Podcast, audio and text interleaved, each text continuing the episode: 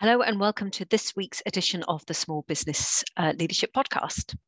I'm Joanna Hooper. I am a small business leadership coach, which means I spend every single day of my life helping small business leaders uh, have a team that they can rely on and be proud of. This week, I wanted to talk about underperformance, and uh, I'm going to start by telling you how not to do it. So, a few years ago now, when I was a junior officer in the Royal Navy, I uh, took over the running of a team of which one of the members was very senior and was uh, looking forward to getting promoted to the next level.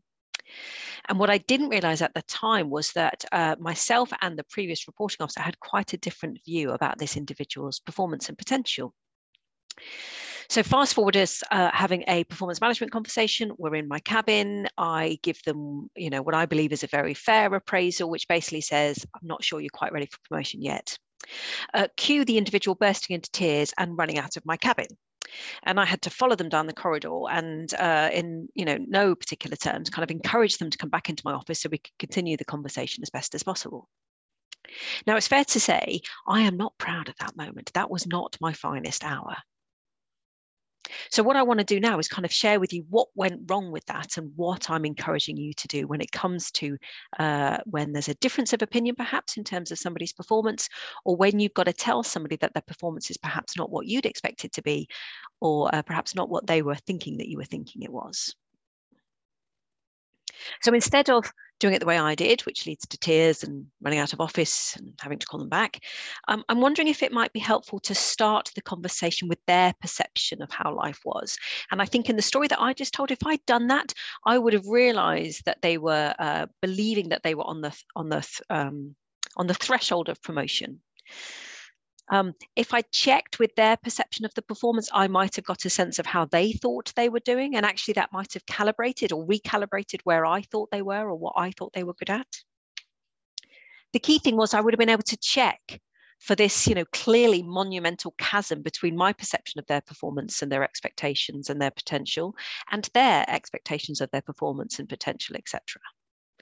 And as a result of which I could have calibrated uh, and crafted the conversation really differently. So rather than we sat there going, so here's the deal, here's where I think you are, and of course that means you're not ready for promotion, I could have started the conversation and taken the conversation in a very different line uh, completely. I think when it comes to underperformance, there's a bit of curiosity for us as leaders. Let's get under the skin of why that underperformance exists in the first place. And I've got three words that I use for this. The first one is it skill? Is it because there's something that they don't know or can't do that's getting in the way of their performance? Number two is will. Uh, is there something getting in the way of their mindset, like a confidence crisis or uh, stress or something like that, which is kind of getting in the way of their performance? And the third thing is what I'm calling won't. Uh, they know what to do, they know what's expected of them, they've got all of the capability to do so, but they just don't wanna, they just can't be bothered. Now, depending on what the reason for that underperformance is, you're going to go about your conversation uh, afterwards in a really different way. And I've spoken about this in the past about, you know, kind of thinking about cock up and not conspiracy. But if you're clear on which of those uh, three ingredients is it will, skill, or won't that's going on for you, then uh, again, you can have a much more useful uh, performance management calibration conversation. The other thing I'd encourage you to do is to co create the way forward. So rather than us thinking that we know how they need to improve their performance, maybe there's something you can talk to them about, and both of you between you could co create that way forward. And that would be using a coaching style. So saying, you know, what do you need in order to be successful? Uh, what would you need to change so that you feel that you could perform in the way that's expected? Uh, what would you need from me in order for you to perform in the way that's expected? And the last recommendation I'd give is to focus not just on the competence, but also the confidence of the individual. If you imagine one of those uh, lovely infinity signs, on one side is confidence and on one side is competence, there is a massive interplay. The more competent I feel, the more confident I will be. And the more confident I feel, the likelihood is the more competent I will be. So as uh, as leaders, when we're focusing on underperformance, we need to focus on the confidence as well as the competence of the individual in front of us. So that's it for this week uh, in terms of how we might manage some underperformance.